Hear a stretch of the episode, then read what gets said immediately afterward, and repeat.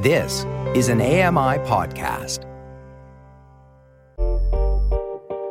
Hey, Dave Brown here. If you enjoy this podcast portion of our show, remember you can watch it live every day at 9 a.m. Eastern Time on AMI TV.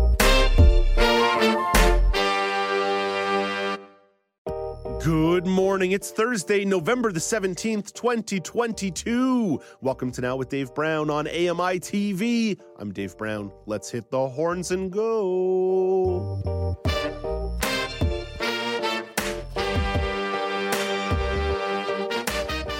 Coming up on the show today, my last show before I go on vacation and hand things over to Alex Smythe. Shane DeMerchant from Movember Canada will tell you about their 16th annual campaign to raise awareness on men's health and wellness. In a preview of Voices of the Walrus, Don Dickinson explains how COVID 19 has changed the way we think about indoor air quality. Oh my goodness, has it ever, as the HEPA filters roll on. And if you want to avoid breaking the bank this holiday season and avoiding that January credit card hangover, Aaron Broverman has a few tips on the best way to. Sh- My advice have less friends, cut people out of your life, live in a silo. But we just know that's not effective. Let's get to our top story of the day. The investigation continues into the missiles that hit Poland earlier this week. The NATO Defense Contact Group met yesterday. Canadian Defense Minister Anita Anand describes $34 million worth of new equipment that Canada has pledged to Ukraine. That aid includes more cameras for drones, more winter clothing, hats, boots, gloves, etc., as well as more satellite communications technology. We will continue to be with Ukraine in the short and the long term. The investigation continues into those missile strikes, but there's no evidence that the projectiles and missiles came from Russia. Let's get back to a domestic story, and we talked a little bit about inflation yesterday, sitting at 6.9% in terms of its year over year annualized inflation and sitting steady month over month. Well, Canadian grocery stores revealed their quarterly profits yesterday. Don Kelly has those numbers. The two companies say this is a sign that food prices will remain high into next year. Both Metro and Loblaw posted higher quarterly sales and profits today. Metro earned $219.4 million, up 9.4% from a year ago. Loblaw's third quarter profits soared about 30% to $566 million. Canadian grocers are being criticized for recording strong profits as record high food inflation forces many people to change their grocery shopping lists or turn to food banks. Don Kelly, The Canadian Press. Let's head over to what the Prime Minister is up to. Justin Trudeau continues his tour of Southeast Asia with a two day stop in Thailand. The Asia Pacific Economic Cooperation Forum has world leaders meeting in Bangkok to discuss breaking down barriers to trade. Coming back to Canada, the former head of the Canadian Border Services Agency appeared before the Emergencies Act inquiry yesterday. John Ossowski explained that border agents had limited authority to stop international protesters from crossing the border until the Emergencies Act was invoked. As part of the enhanced vigilance exam process that we invoked before the Emergencies Act, we turned away um, people that intended to come and participate in a protest or we suspected were going to participate in a protest, but it was only because they weren't vaccinated or didn't meet up with some other program legislation requirement. The Emergencies Act specifically banned foreign nationals from joining the protests. The Prime Minister's National Security Advisor will appear today. Jody Thomas will give insight on what information the cabinet had before invoking the act. Let's head back to international conferences. Sorry, I'm taking you all over the place. We're in Canada, we're in Poland, we're now going to Egypt, where a block of countries are opposing a major plank of climate negotiations at the UN conference. Charles de Ledesma explains.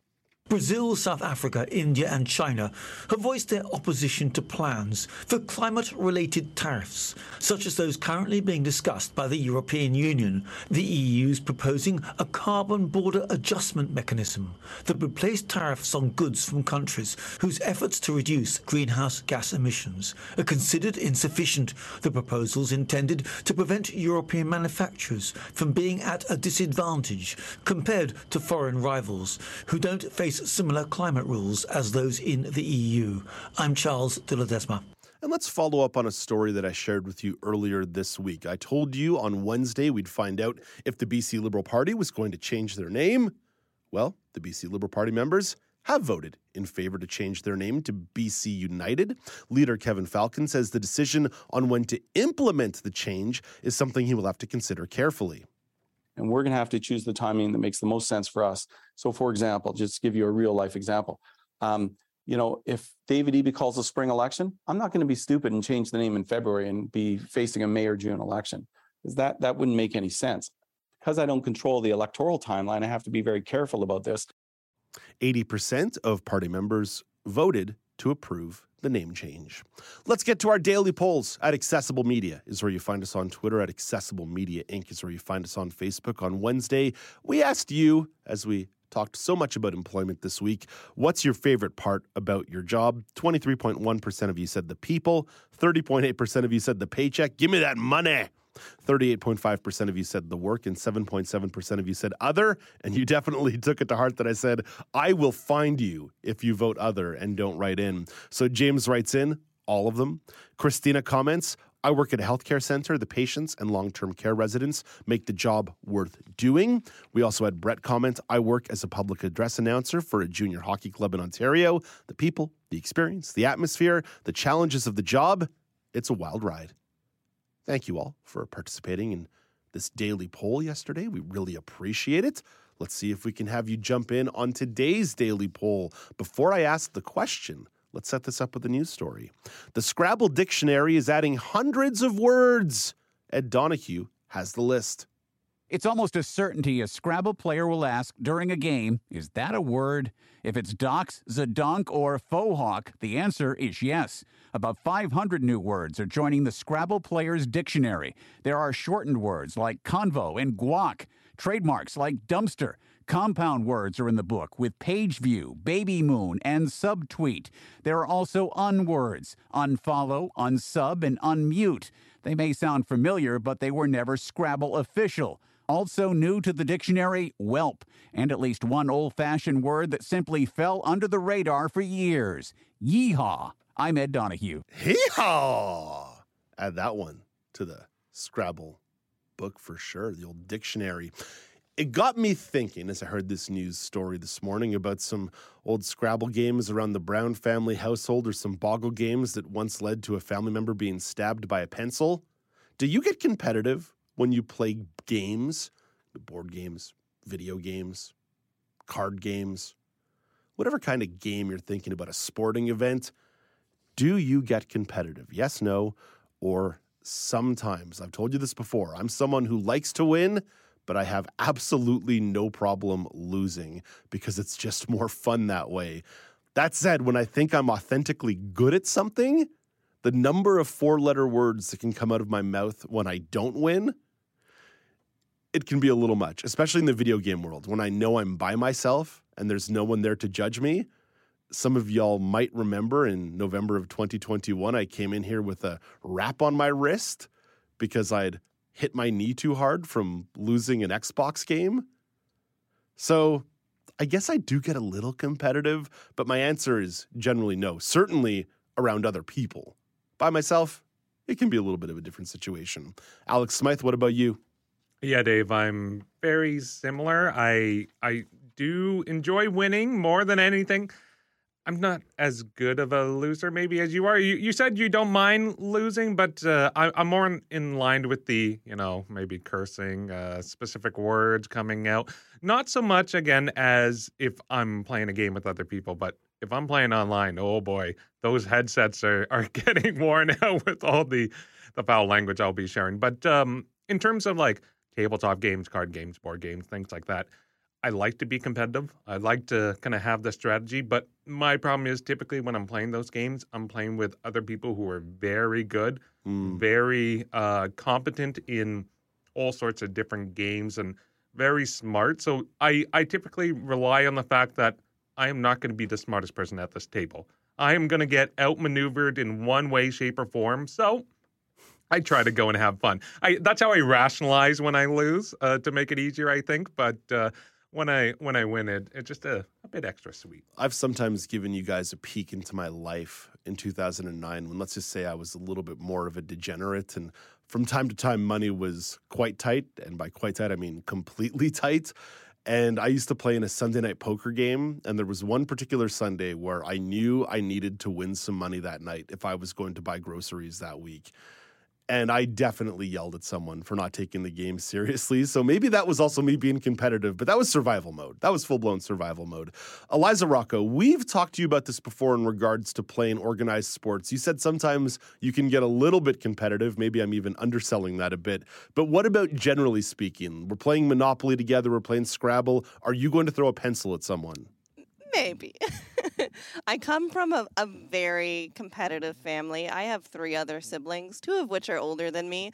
Um, and uh, we uh, all played games together all the time. We didn't have a TV, so we were either outside playing sports, inside, or inside playing card games and board games and uh, it was it got very heated and i have taken that into my adult life and like i said with sports i am not good at sports i'm really not. There's a lot of board games i'm also really not good at but i am still so competitive like insanely competitive but because i am not good at these things i i understand i'm going to lose most of the time. However monopoly i cannot remember the last time I lost Monopoly. Oh, game. oh, okay. You're a st- you're a Monopoly stud. I don't know why. Maybe it's because usually people don't want to play Monopoly with me, so they don't try that oh, hard. I don't know, but I, I am queen of Monopoly. I have to say. I think I've won one game of Monopoly my entire life, and I still remember it. I still remember how good it felt. Okay, so let's let's use that as as the concluding question, or going back the other way. Is there one game in particular that you think will bring it out of you that will actually get those juices going more so than another. I was playing this game called Code Words Assassins recently that it's a very intellectual game. It's a words based game. And I really, really wanted to win because I felt like it was a flexing of my intelligence rather than just rolling dice and getting lucky. So I would say that game gets me a little fired up. What about you, Eliza? Well, the, uh, I'm sure everyone knows the game Wordle. Oh yeah. Um, my boyfriend's family and I have like a group chat where we send each other's Wordle scores.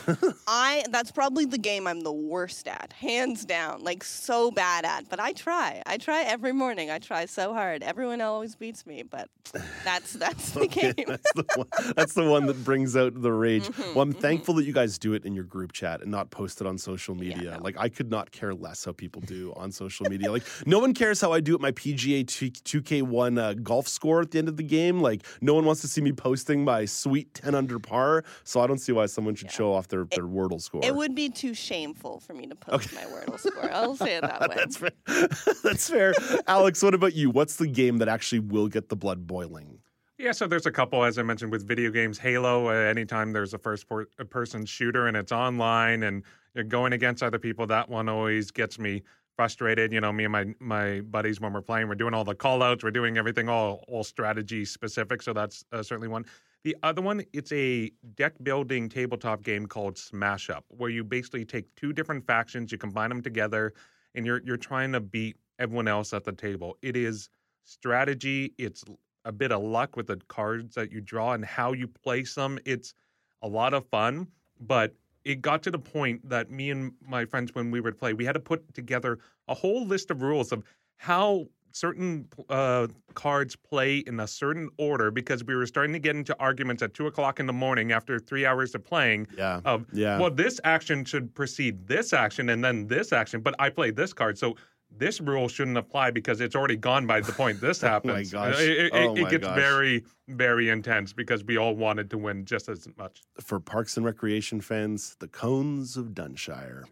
At Accessible Media on Twitter, at Accessible Media Inc. on Facebook. Do you get competitive when you play games? Let's see if it's a competitive day for weather across the country. Here's your AMI National Weather Report from Environment Canada. Starting in St. John's, Newfoundland, uh, we have rain in the morning. Then it's a mix of sun and clouds with up to 20 millimeters of rain expected, so a heavy downpour there. And wind gusts up to 80 kilometers per hour, and the high is 11. Over to Halifax, Nova Scotia, we got cloudy with becoming a mix of sun and clouds later, and wind gusts up to 50 kilometers per hour, and the high is 5. In Montreal, Quebec, there's light snow in the morning, and then it'll be cloudy in the afternoon with a high of 0. In Ottawa, Ontario, it's mainly cloudy with a chance of snow and a high of negative 1. Here in Toronto, it's mainly cloudy with a chance of snow as well, but the high is 2. In Thunder Bay, Ontario, there's snow flurries with possible snow squalls, and a weather advisory is in effect due to the snowfall and uh, wind with a high of negative 2. In Winnipeg, Manitoba, it's light blowing snow today with wind gusts up to 60 kilometers per hour, and the high is negative 5. In Saskatoon, Saskatchewan, it's a mix of sun and clouds, clearing out by noon, and wind gusts up to 50 kilometers per hour. The high is negative 12. Calgary, Alberta, it's sunny with wind gusts up to 50 kilometers per hour, and negative 8 is the high. Up in my old stomping ground of Edmonton, Alberta, it's sunny with a high of negative 7. Yellowknife, Northwest Territories, it's a mix of sun and clouds with negative 9 as the high. Vancouver, BC, it's a great day. It's sunny with a high of 9. And finally, in Victoria, BC, it's sunny with a high of 8. That's your AMI National Weather Report from Environment Canada. Thank you very much, Alex. Coming up after the break, we talk about the 16th annual Movember Canada campaign. We'll talk about why this campaign is about more than just growing some funky facial hair. This is Now with Dave Brown on AMI.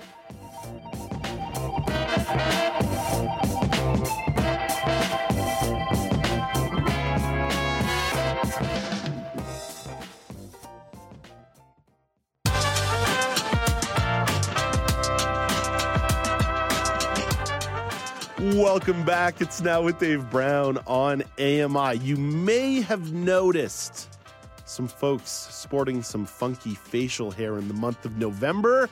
That's because it's the 16th annual Movember campaign, a campaign of raising awareness for all sorts of issues impacting men's health across the country.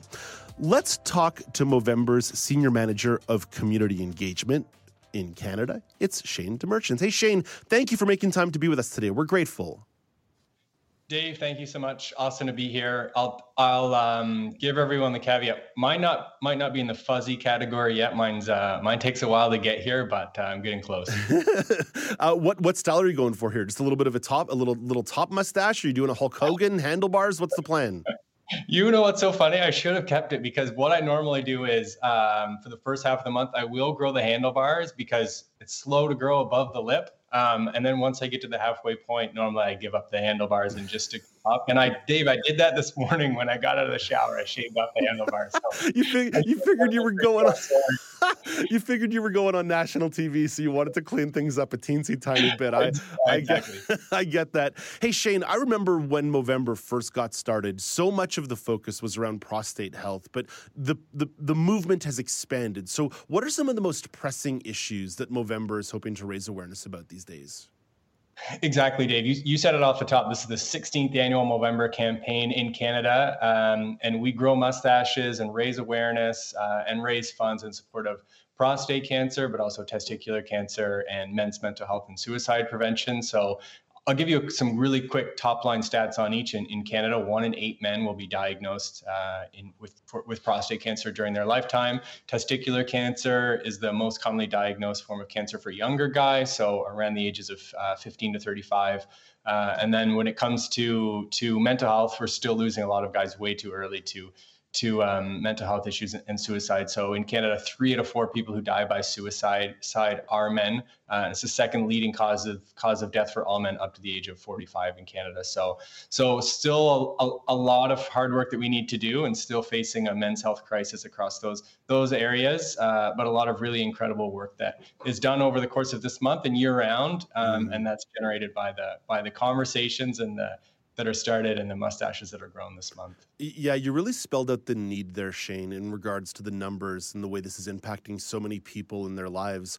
I, I, I, this may be a little bit outside of that scope, but I'm curious about early detection. What what the what the landscape looks like in regards to early, early detection, because so many of these health issues can be caught by early detection, but we know it can also be really difficult to get access to the medical facilities for those early detections. Yeah, absolutely. I think access is difficult. I think COVID has made um, made some of those challenges even greater in the sense that people were maybe avoiding some of those screenings or avoiding visits with their um, family doctors because they were thinking they were maybe taking some of the burden off of the healthcare system and, and doing the right thing. But early detection is so important especially when it comes to boys and men and, and guys uh, as a group, uh, a bit of a generalization, but we aren't always the best at, um, at being leaders and some of those help seeking behaviors and being proactive with our own health. Uh, but like you said, early detection so important, especially um, with both prostate cancer and testicular cancer. Um, when you're able to catch and identify prostate cancer early, uh, your, your um, likelihood of a positive health outcome and treatment and, and odds of survival beyond a five year period skyrocket uh, compared to when it's caught late, which basically means that it's metastasized and moved beyond the moved beyond uh, the prostate. Uh, similar with with testicular cancer, the earlier that that can be caught and the earlier you can start to go through your treatments, then you keep that cancer from spreading mm. other parts of your body. Um, and and we don't normally use this terminology when it comes to mental health um, the the idea of early detection but i think we're all on our own mental health journeys too often when we think of mental health right away we think of mental illness or depression or anxiety as opposed to it being something that affects all of us so the more that we can do to make sure that we're being um, we're keeping ourselves mentally well and and and healthy and at our best uh, and that goes both ways keeping the people in our lives um, mm-hmm. supported and, and letting them know that we're there for them that goes a long way again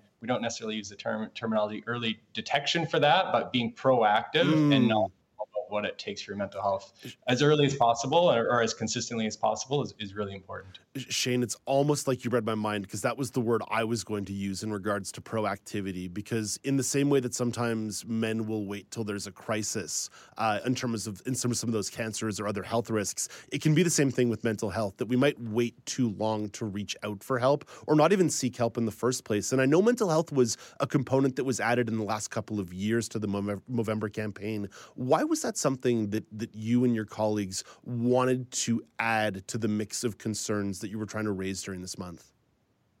Yeah, that's a great question, Dave. I, I think that um, it's it's important to even ask why would we consider gender when we're talking about mental health, and and really it comes down to some of those stats that I that I said already uh, that stat that four, three out of four people who die by suicide uh, is a Canadian stat and a global stat. So it's it's an area where we're losing men too early, and and I think we we identify that there is a need to take a particular lens and break down masculinity and what it is about masculinity that directly impacts mental health. And and there are a lot of different reasons, and and I'll uh, veer into generalizations a bit again. Um, but at its core, there's a lot of stigma and there's a lot of perception that's keeping guys from talking about their mental health um, and reaching out and being, being vulnerable and, and seeking help when they need it. Um, there, there, are these ideas about what it means to be a man um, that are keeping guys from doing that when they when they need it. So, the idea that um, reaching out and asking for help or sharing with someone how you're doing um, being perceived as weakness is something that we're working really hard to break down and flip the script on and say, at a moment when a guy or a man is reaching out for help and saying, I'm struggling here, that's a sign of courage and that's a sign of strength. Uh, and that's something we all have a role to play in acknowledging and recognizing. Um, so that, that's that's something that applies to to every single one of us in, in our mm-hmm. lives. All have, all have guys we care about, and, and that's not true just for guys. It's it's true of everyone. But um, I think in moments where we see that, there's a lot of work to be done to break down some of that stigma. Shane, we're being very serious and earnest. Let, let's move over to the fun side because part of this about Movember is that it actually is fun. It's a fun way to raise this awareness. And we know that for some folks, they may be follically challenged or not able to grow a stash. So there are ways folks can participate this month without necessarily putting on the, the, the funky stash. How can they do so? Yeah, absolutely. We always say, Dave, we're all about having fun and, and doing good, and that's the, that's kind of the idea behind the mustache. It is a little bit silly and is a little is a little bit fun, and it helps it gets gets the conversation started. But like you said, Dave, not uh, mustache isn't the only way to get involved. There are different ways that people register to participate in Movember across the country. So you can register to move during the course of the month, um, where we ask people to either walk or run for 60 kilometers. Um, again, representative of the of the 60 men we lose to suicide every hour globally, so one every minute. Uh, you can also register to host an event. So lots of really cool events that are back this year that haven't been able to happen in the last couple of years. So I've been to a bunch of them already. Um, really cool Battle of the Bands event that some firefighters put on, hot sauce competitions, polar dips. So anything with a little bit of fun behind it where you can generate some awareness and, and have lots of great conversations along the way is, is something we're really supportive of. And then uh, lastly, uh, a couple of years ago, we added the opportunity for people to register and, and, and, what, and do what we call mow your own way. So it's essentially challenging yourself to something unique that's out of the box that um, you're doing in the name of men's health. And that could really be anything. Maybe it's that um, you play the guitar or the piano and you're going to um, play a song for someone every time they donate or or maybe you want to do something silly like learn to knit and you're going to knit a mustache. Uh, I'm, I'm, actually not pulling those out of a hat because there there are some people who have done those. So so yeah we don't want to put up any barriers to people participating and supporting the guys in their life. Um, there's a way for everyone to get involved for sure.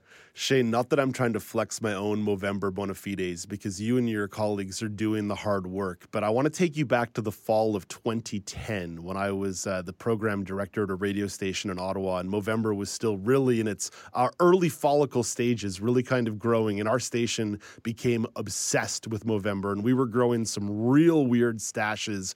And we decided to run a campaign through the station to get the Prime Minister of Canada, Stephen Harper, at the time, to grow a mustache. We sent out press releases, we reached out to his office, we tried to get him to do it eventually in the middle of the month we ended up doing a protest on parliament hill and i'll actually up we'll actually put up a picture here of uh, my colleagues and i standing there on parliament hill in front of the uh, in front of the, the building of parliament. I'm in the uh, the blue blazer or the blue uh, the, the blue windbreaker on the left hand side of the screen and we have the big movember sign in front of us and a couple images of uh, stephen harper with a photoshopped photoshopped mustache holding a cat. So again it wasn't meant to be political. It was all in good fun and we definitely definitely got some uh, some pretty funny looks on Parliament that day. But it was all about raising awareness and was all about having some fun that day and showing off some wild stashes. Uh, I love that. I'm gonna get someone from your team to send me that picture afterwards, Dave, because oh. that's incredible. uh, yeah, you you say that we do the hard work, but honestly, um, the success of Movember is based on moments like that of our community being passionate and and like like we said already doing things that are fun and doing things that that are maybe uh, grabbing attention in a way that that uh, just their mustache isn't. So yeah kudos to you guys for 12 years ago. You, you have me beat by a year actually. My first Movember was was 2011 so love to hear love to hear some of that stuff from the from the older Movember days. Oh well maybe I did flex my bona fides a little bit there. I didn't mean to. Uh, Shane where should people go to learn more? There's still a couple days left in the month and you guys are doing incredible work year round where should they go to learn more? Uh, everyone can head over to our website. It's simple. It's just Movember.com. Uh, you can read all about every program we've ever funded there. So in Canada, we funded around 300 innovative men's health programs. You can read about those. If you have a friend in your life who's growing a mustache or is moving to support Movember, uh, they will have a page on our website, so you can head over there and give us some kudos and make it make a donation. Um, and yeah, take a look around look at what we're recommending for all guys to do when it comes to their own um, health and whether you're a guy or not, you have a guy that you care about. Um, do a bit of reading and see how you can better encourage them to uh, be proactive with their health. Shane, thank you for taking the time for us today and good luck with the rest of the month and all the best to you and your colleagues over there. Thanks so much, Dave. Honored to be here. That's Shane DeMerchant, the Senior Manager of Community Engagement for Movember Canada putting that picture up on screen uh, fills me with some lovely warm memories. Uh, although it was a cold day in Ottawa in the middle of November, all of those guys, everybody, all the guys and girls in that picture, everybody in that picture, I'm still in touch with this to this day from working at CKDJ 1079. Uh, some of the happiest days of my life, right there. A little bit of wonderlust and nostalgia for Dave today. Coming up after the break, Don Dickinson will preview Voices of the Walrus with an article about how COVID 19 has changed the way we think about indoor air quality. But first, here is Canadian Press reporter Emily Javeski with your morning business minute.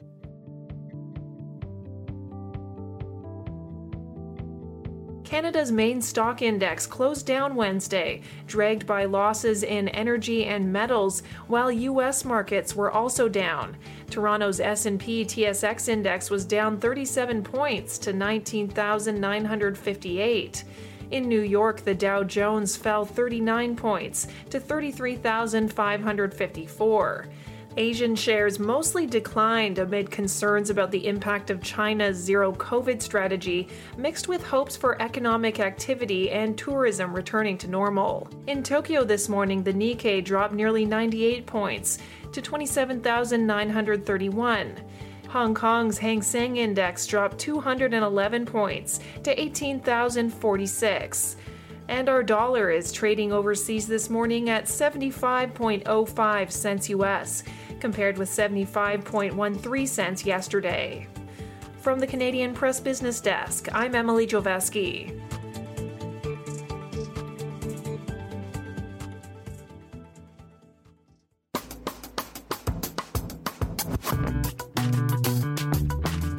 Welcome back. It's now with Dave Brown on AMI. Don Dickinson is here with a preview of Voices of the Walrus. Don is the producer of that show, which airs weekends at 9 a.m. Eastern Time on AMI Audio. Hey, good morning, Don. How are you? Hi, Dave. I'm pretty good. I love your comment about save more money at Christmas, have less friends. I just think that's excellent. You know, just get rid of those people. it's very easy for me to do, Don, because I'm a very abrasive person. I'm just shedding people left, right, and center. It's the way I operate. and we'll have that. Uh, we'll have that segment coming up after Don with Aaron Broverman. He's going to have some tips on uh, how to do some holiday shopping on a budget to avoid that January credit card hangover. Uh, John, Don, let's talk about a couple of really interesting articles you guys have in the Walrus this week beginning with COVID 19 and indoor air quality, because the pandemic has changed the way we think about indoor air quality. Don, there was a lot in this article. What jumped out to you? Yeah. Well, you know, the thing that really surprised me, because we're looking at it three years in, right, is how much uh, we ignored uh, indoor health, uh, indoor indoor air quality. Um, you know, many of the infectious disease experts and public health institutions were actually reluctant to acknowledge that the air in our buildings you know, places where we're spending, ba- you know, basically 90% of our time, maybe in actual fact making us sick. All the emphasis was on the personal at that time, Dave, you know, mm-hmm. the, the, the six feet of separation and the individual masking and the individual like hand washing and stuff like that. But v- very little at that time, of course, it's changed, right? Uh, was reflecting the, the, um, the problem with the uh, air quality. Don, here's where I need your assistance in understanding some of the civil engineering in the article. How does air typically circulate in a large building? Yeah, this was surprising. You know, it's it's very basic, uh, Dave. Very simple stuff. In almost all older buildings, corridors are an integral part of the ventilation system. Slightly pressurized air is pumped into hallways lined with apartment doors, of course, and those doors have a gap of a centimeter or so at the bottom of each. Ideally, this is the way it's supposed to work, Dave. The air flows under the doors and into the apartments. Then fans in bathrooms and above stoves will pump it out. But in certain conditions, the air pressure in the halls falls below the levels in the apartments, meaning air from individual units flows back into the corridors and then, of course, potentially into other uh, uh, living spaces. And of course, anybody that's, uh, you know, uh, smelled the curry wafting in from the next door neighbor uh, realizes that this is the case and that airflow is not necessarily always going in the right direction. Then you add to that the, the very basic thing like sealed windows, uh, which many of high rises have, and you have a distinct problem my neighbor across the hallway is Mediterranean and she can cook whatever she wants and I will let all of it waft into my house because it is the best, the best. Uh, Don, I don't mean I don't mean to uh, to wander too far off the pathway here. So COVID-19 has changed the way we're looking at indoor air quality. So what's next? Well, basically, um, you know, without question, uh, we've learned a lot over the three years. Oh boy, have we learned a lot! Oh yeah, uh, HEPA, fil- HEPA filters everywhere, Don. Just HEPA filters wherever you can put them yeah, I have mine. Um, and we've learned about the technical, the economic, and the social perspectives of this particular uh, situation. And we've come into a new era, basically, what they're saying of public health regulations along the lines of those sparked by air and water quality crises, crises in previous centuries, right? Um, so now, uh, for uh, for instance, in future in all multi-unit residential buildings as well as factories, offices, re- uh, retailers, theaters, gyms. We should, and then of course this is all being put in place, right? Uh, have to post an indoor air quality certificate and entrances modeled on the uh, green, yellow, red air quality certificates that um, that they do presently for hygiene, right? And so they're trying to get to this point. They're obviously working on it. Um, a rating assigned by building inspectors on a regular basis would be a good thing uh, to indicate whether the building's ventilation system is providing continually refreshed air uh, drawn from outside and passed through a high grade HEPA filter. And of course, uh, you know, as we learned with schools, um, you know, schools were in dire, dire shape um, and and they brought in a, a, a great many a great many of these HEPA filters and whatnot to to improve the air quality within the school system. Don, it's a really interesting story. We hope that folks tune in to get the uh, full picture because we're just scratching the surface here. There's a lot in this article. It's an incredible one. So we want folks Yeah. to tune in this weekend, 9 a.m. Eastern Time on AMI Audio. Don, this next story is one that really swims. It's about why future parents are turning to social media platforms like Facebook Marketplace for, for, for sperm donation. Don, why is this happening? This this blew me away the statistics on this. Of course it's like anything. If you if you if you're not using the services you don't really know you know? It's just one of those things. And of course uh, we're not using those services. But anyhow canada has just one operating sperm bank that recruits canadian men. The toronto institute for reproductive medicine known as Rep- repromed uh, and the rest uh, of most of their samples shipped in from the United States, where Canada has less oversight on screening. I was absolutely blown away by that. I mean, the fact that we only have the one, that's, Mhm, that's mhm. something. Uh, so what's what's been changing from previous years? Like what what's bringing on this maybe change to the social environment where people are saying let's go crowdsource some sperm? uh, well, about 20 years ago, those looking to start a family through alternative means had more choice. Canada had about 20 banks that collected sperm and about 100 that distributed it. But in 2000, Health Canada tightened uh, donor health screening requirements, making them among the most uh, rigorous in the world. Uh, this was done after a woman conta- contracted HIV from a donor and another one was infected with chlamydia. From then on, semen had to be quarantined for 180 days and retested before use, and donors had to be tested twice six months apart. So things got very stringent, Dave. I think it's included in the answer you just gave me, but then why did sperm donations plummet? You mentioned that in the US, for example, that's where some of the sperm is being sourced from. They'll pay people for sperm donation in the US. Yeah. Yeah. And of course, Dave, we all know it all comes down to the almighty dollar. Of course. Uh, Canadian sperm banks, uh, Canadian sperm donors who once earned 50 to $100 per donation uh, now receive no payment whatsoever at all. They must endure numer- numerous interviews, comprehensive medical exams, and multiple tests of blood and semen uh, before they can donate. They must also complete detailed questionnaires on their family medical history going back three generations. Oh my gosh. They can I know. They can be reimbursed only for expenses associated with the actual donation, such as travel to the clinic or medications needed for the process. For the All of this, yeah. Sorry, Don. I'm, I, to be honest, Alex Alex Smythe is sitting here in studio with me, and I'm just I'm turning my mic off and giggling with every answer because turns out, although I'm almost 40, I'm very immature. Well, no, that's perfectly all right, Dave. That's perfectly all right. So basically, when you add all these restrictions up and the amount of work that goes into it, you have to be hugely philanthropic and hugely kind to Mm. even, you know, take into consideration that you're going to do all this to be able to donate, you know. So, Whereas it's much easier to move to the uh, white market or the black market of white market of Facebook Marketplace, and uh, but then you're kind of rolling the dice in its own particular way. So I was looking into this, Don. I would be disqualified because albinism is genetic and we would be passed on uh, through my through my gametes. I would be disqualified from Ah. donating sperm in Canada.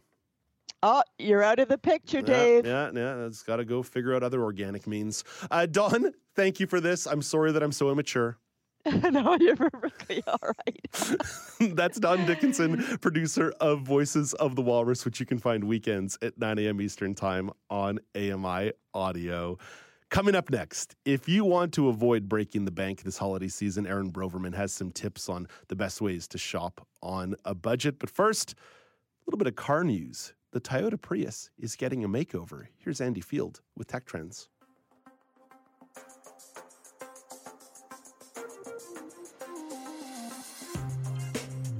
Chad Kirchner of EV Pulse says early versions of the Toyota Prius offered hybrid technology to the masses and environmental street cred too. This was the green car, not only for saving gas and stuff like that, but like you wanted to be seen in it. And last night at the LA Auto Show, Toyota pulled the wraps off an all new version. The Prius, which comes in either all wheel drive or front wheel drive, and then there is the plug-in hybrid, the Prius Prime. Toyota says the plug-in model has 50% more electric range than the current car. They're probably going to say 45, 50 miles, I think is probably where they're, where they're trying to think. But the plug-in is heavier than the standard hybrid. So if you're somebody that does a lot of highway driving, the regular Prius will be more efficient. If you have the ability to consistently plug it in, um, and do you know, around the town stuff, then the plug-in hybrid will be the more efficient. With Tech Trends, I'm Andy Field, ABC News.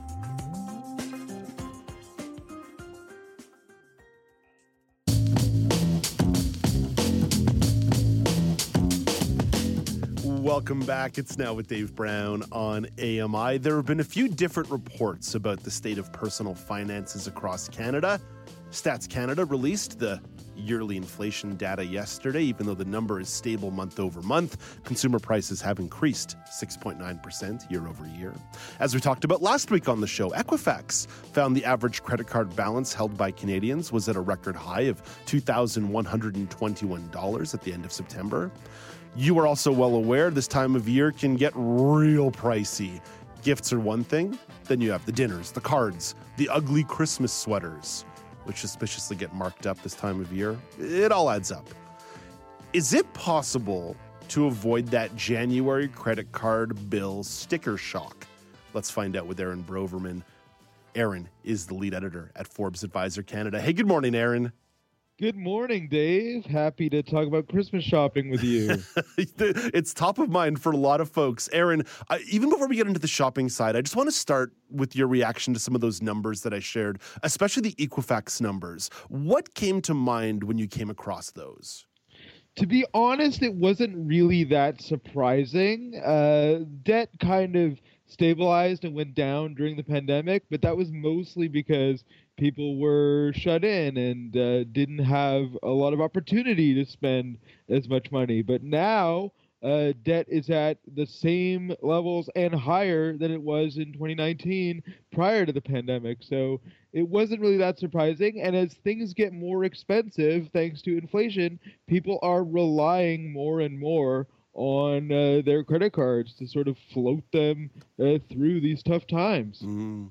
Aaron, now we can focus on sort of that November, December, January situation. What would you say is the biggest financial trap when it comes to holiday related spending? I'd actually argue the sneaky one is dinners. The restaurants, the bottles of wine, maybe the uh, catching up with friends, not for like a holiday dinner, but you're in town between December 25th and January 1st. So, oh, let's go out for a dinner on a Wednesday night. And next thing you know, you've got, you know, six or seven dinners on your credit card. You're you're definitely right there, Dave. There's also like the expenses that you know people just don't factor in, like the postage and the envelopes and all that sort of thing, the packaging, all that sort of thing. Also, people make an event out of uh, Christmas shopping, so if you go with a group, you tend to spend more money because it's a little bit competitive. You know, you want to you want to kind of keep up appearances among your group of friends. That's another trap. But probably the biggest trap is people don't go in with a plan or a strategy for Christmas shopping to keep their costs down, and they just sort of spend whatever they want. A little for you, a little for me, and uh, you know, a lot of self-spending happens uh, mm. as, as, well. yeah. Oh, that, that, that sweater looks nice. I'll get that sweater for me. I'll buy myself my own gift. Aaron, exactly. you might as well give me the Hotels.com Captain Obvious outfit for asking this question, but it's worth posing. How does budgeting act as a strategy, an effective strategy this time of year? Budgeting is good. There's usually two strategies. You can get um, big gifts for a small group of people, or you can get smaller gifts for a larger group of people. Those are usually the two most common strategies to go to the mall with. And as long as you stick with those and you stick with uh, the budget that you set out for yourself, you should be good. But of course, it's hard to remain uh, disciplined at this time of year. Aaron, I love that you created that sliding scale, saying sometimes we can think big, sometimes we can think small. Do we have to change our expectations about what constitutes the kind of gift we should be giving or receiving around the holidays? I think, especially in these times, you do have to change your expectations.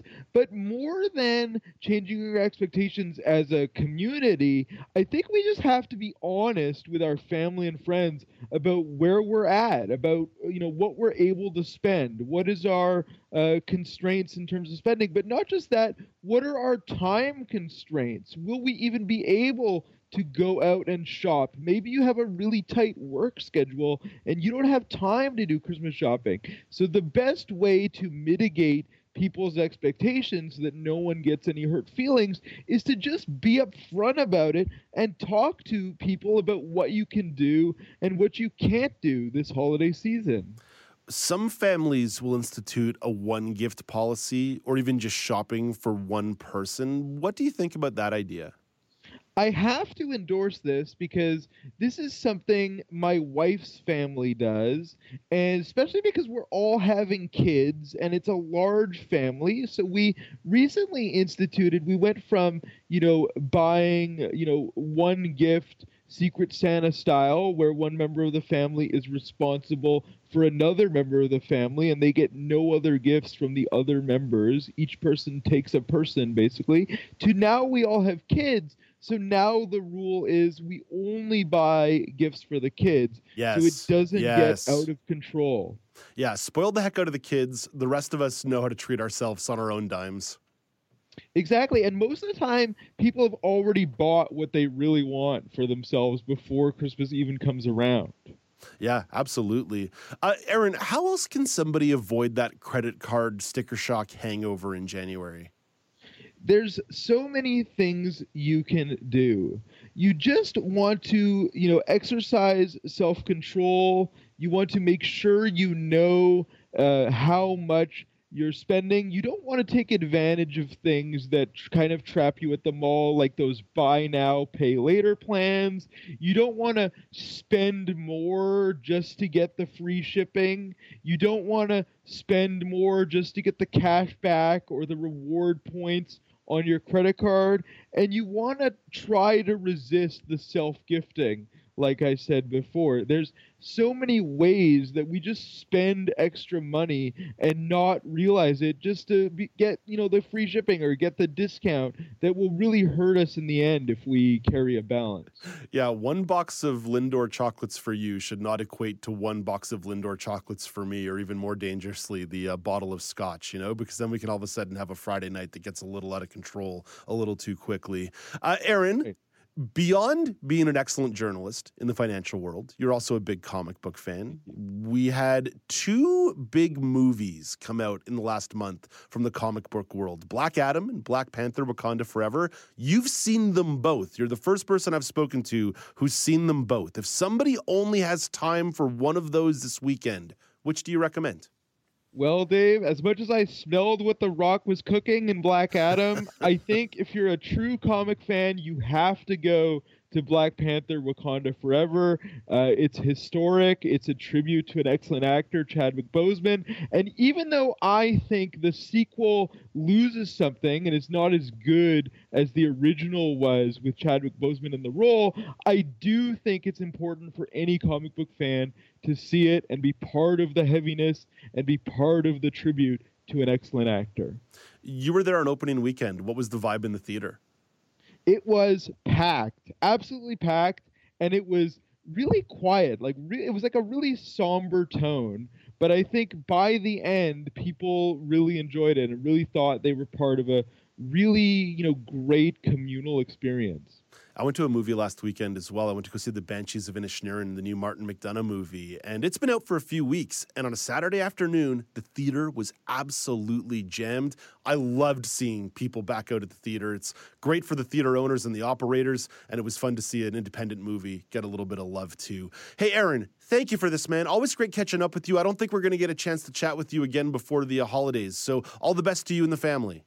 You too, Dave. Have a great uh, Christmas and holiday season. Right on. That's Aaron Broverman, the lead editor at Forbes Advisor Canada. Let's wrap up the hour with one last news story.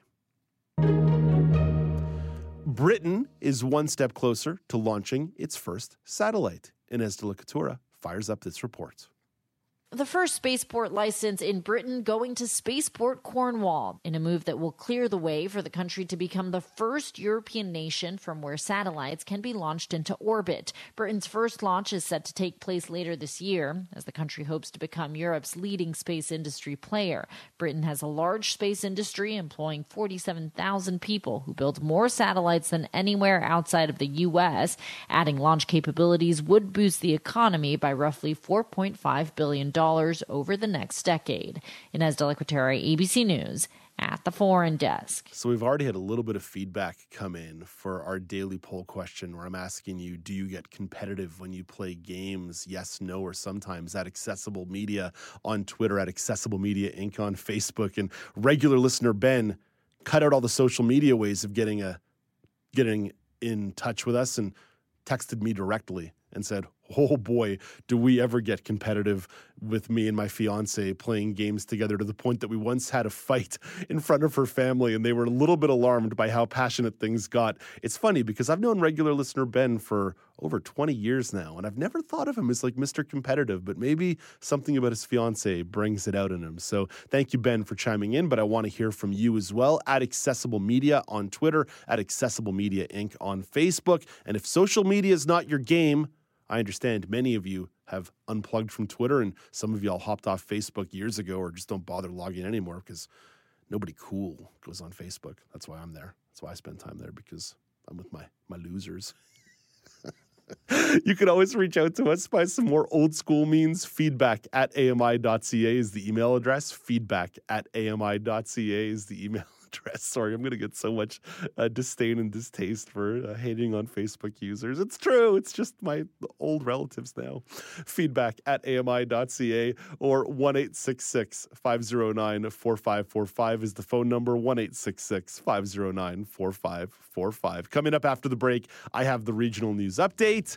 And we'll also get to the sports chat with Brock Richardson. This is Now with Dave Brown on AMI.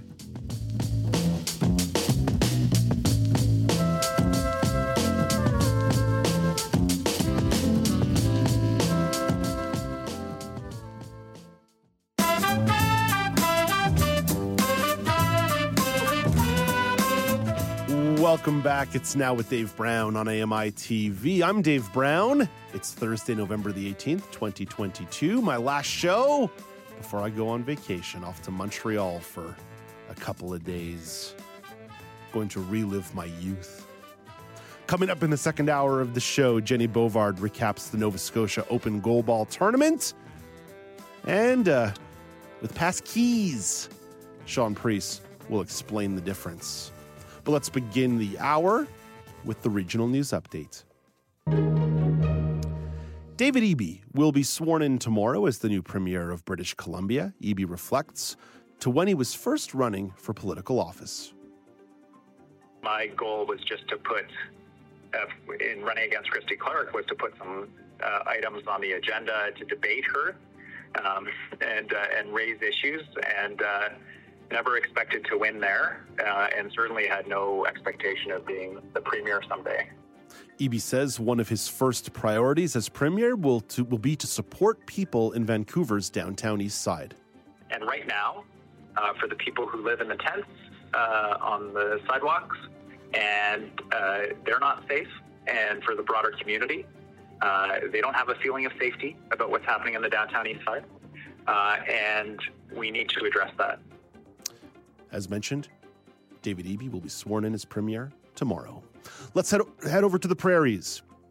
where Saskatoon City Council has voted to proceed with the purchase of land for a planned downtown arena. Council has approved the $25 million purchase of Midtown Shopping Center North parking lot, the location which the city administration recommended. Mayor Charlie Clark says the decision is a pivotal moment for Saskatoon and an emerging downtown core. Over to. I have to cough. Hold on one second. That was super charming. And I'm sure Alex Smythe loved that. Let's, let's move over to Ontario, where Ontario is expanding strong mayor powers in Toronto and Ottawa. New legislation would let the mayors of Toronto and Ottawa propose bylaws on provincial priorities and enable council to pass them if more than one third of members vote in favor. Provincial Minister of Municipal Affairs and Housing, Steve Clark, explains how the government plans to expand those powers to more regions.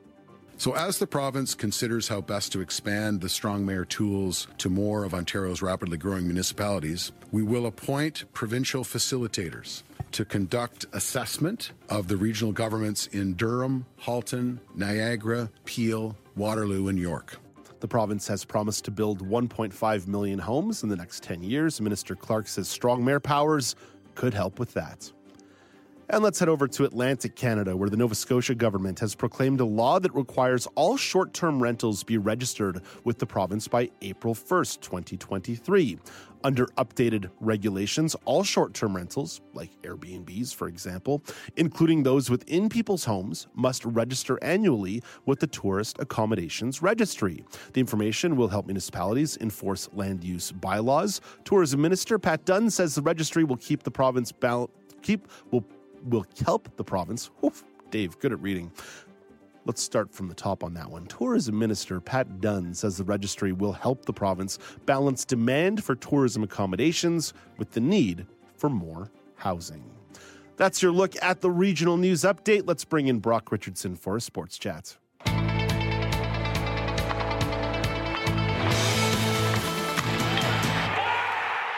Brock, Toronto Blue Jays fans are waving bye bye to a fan favorite as Teoscar Hernandez has been traded.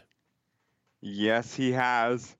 Um, some would say that this is uh, not the greatest of trades, but I'm going to help try to, you know, calm a few nerves down that are in Toronto uh, situation. So they got back um, uh, Erik Swanson and Adam Macko from the Seattle Mariners. So let's look at Swanson. He was unbelievable last year in the bullpen. Now remember that he was in a bullpen which was pretty solid. Uh, some of the depth charts show that he was the sixth man out of the bullpen uh, when called upon last year, which is not always the highest of leverage situation. As for Macko, if we look at uh, some stats from the minor leagues, we're looking at 60 uh, strikeouts in 38 and a third innings in the minor leagues. This also frees up mm. $12 million in cap space. I know that a lot of people love mm. Teoscar Hernandez. He was the light of the dugout. He was part of, mm. you know, good bonding and building in the clubhouse and was a real staple. The problem with this is that there was no, seemingly, no interest to return after next season. So in which case, then you would you would want to get more than just a bag of balls for Teoscar Hernandez. Is it enough what we got for Teoscar Hernandez? In my opinion, no. I love Swanson as part of the deal. I would have rathered a starter rather than bullpen. If I was to split this in half, the other thing I'll say is $12 million is enough to hire, you know, some more help. And I think this is the beginning of the plan for the Toronto Blue Jays, and we'll just see. If this is how the offseason ends, I'm not happy with the, the end result, but we are far, far too early to write the end of Ross Atkins' story and what happens in the offseason. Yeah, baseball free agency really hasn't even started yet. We have our opt outs, we have our opt outs of uh, of player options, but we don't really know what the free agent dominoes are going to be just yet. It, you're right, Brock. It, the, the the return seems a little underwhelming. The twelve million dollars matters, even though baseball is not a salary capped sport. We know Rogers puts their own salary cap on the Blue Jays, and to their credit, they have spent some money on big name free agent pitchers that has gone poorly the last couple of years. Uh, Ryu and Kikuchi, most uh, specifically, it addresses a clear need. Here would be my concern, Brock. It's two years in a row now that the Jays have traded away some beefy power in the middle of the lineup. Rowdy Tellez last year to Milwaukee, and Tellez had a great season for the Brewers, and now now now uh, Teoscar Hernandez being traded too. I understand these are not necessarily the fundamental pieces of the future of the Toronto Blue Jays, but you are giving up some of that beefy big bat power that you want in the middle of your lineup. Yeah, this, and to me, the answer with the twelve million dollars that they have, if you're going to, you know, obviously Vladdy and Bo are going to chew up, you know, the, the vast majority. Oh of yeah, that, they're you know. coming. They're coming for that money, Brock. They want. They want them Queen Elizabeths. But but having said that, you need to get a left-handed bat in this lineup. If there is no left-handed bat, I will be coming on this program at the beginning of the season going we've we've mm-hmm. failed the offseason. The Toronto Blue Jays need need need a left-handed bat. And the other thing is that was brought up in, in media yesterday that I want to that I want to bring up here is that the the regime that is Ross Atkins and Mark Shapiro have never really been liked here in Toronto because of you know Paul Beeston and the great Alex Anthopoulos who brought them to their first playoffs in a long, long time. Ross and and Mark cannot do anything right. Like people seem to have it out for them. And again, we don't grade a paper, a test until the very end. So I caution people to do the very same thing. And there is some optimism in Toronto Blue Jays land, but there was a lot of, oh, this is terrible. We didn't get enough back. I agree on its face, but we need to wait and see what happens moving forward Yeah, on pe- this. people are whiny. People are too whiny about their teams, and I'm guilty of that too. You, you know, you watch this thing for 164 games a year. You, you're you're due for a little bit of whining here and there. Brock, let's stay in the world of baseball. We had a bunch of awards handed out here in the last couple of days. Both of the Cy Youngs, not necessarily surprises in the NL or the AL. We had Sandy Alcantara of the Miami Marlins win in the NL. We had Justin Verlander join elite company with his third Cy Young for the Houston Astros this year. But you were struck by the managers of the year Terry Francona of the Cleveland Guardians and Buck Showalter. Old Buck, the old guy still got it in the New York Mets. Your reaction to these awards that came down the pipeline yesterday? Uh, the first reaction that I have is the uh, Miami Marlins pitcher uh, had six complete games. Count them, six. So That- he's that's well like deserved. unheard of in modern baseball. that that's that's a so deserving uh, of a of a uh, Cy Young award. And Justin Verlander did Justin Verlander things. It was a foregone conclusion that he was getting it, in my opinion. But when you have six shutouts, that pretty much solidifies it. First of all, and then going on to Terry Francona and uh, Buck Showalter, I am totally okay with uh, Terry Francona. I think what he did with the Guardians this year was pretty good. He got the team to the playoffs the, the the one that I would I love Buck Showalter, and I remember when uh, the Toronto Blue Jays beat uh, Buck Showalter and the Or- Orioles in that thrilling uh, wild card game in uh, 2015-16. Um, I remember the look on Buck Showalter's face that is still imprinted in my head when when Encarnacion, another beloved Blue Jay, uh, hit that home run which rattled the world. But but I would I would raise your Buck Showalter to a Rob Thomson. And I know some of you out there are looking at me going, "Yeah, but you're saying that because Rob Thomson is Canadian." Well, listen, when Rob Thomson took over for the Philadelphia Phillies, they were awful. Mm-hmm. Absolutely awful. And he took them, you know, out of the trenches and ultimately into a World Series appearance. To me, he deserves a better look at this, in my opinion, and a little bit of a Canadian spin there. But no, I think he earned what he should have got, and that would have been my choice for uh, manager of the year. I'm not going to fight you at all, Brock. I think I think the way he turned that team around and took a lot of those talented players and maximized them for the Philadelphia Phillies, he certainly deserved the nod. That said, Buck Showalter won 100 games with the New York Mets, and anytime you win more than 100 games with a roster that didn't go to the playoffs the year before, you're going to get a little bit of that love. And again, Buck Showalter, he's that old guy still got it. You know, you got to give the old guys their flowers before they uh, go away. Brock, the one thing we haven't talked about this week, and it's our last opportunity to do so before I'm off on vacation, is Canada at the World Cup. The World Cup starts on Sunday. I'm super pumped. I'm sure you're super pumped too. Canada announced their roster last Sunday with not too too much fanfare. I think there weren't any gargantuan surprises on that roster, but now you found some interesting betting lines and y'all know I love talking about me some sports betting. What was the sports betting line that jumped out to you as we prepare for Canada heading to the World Cup?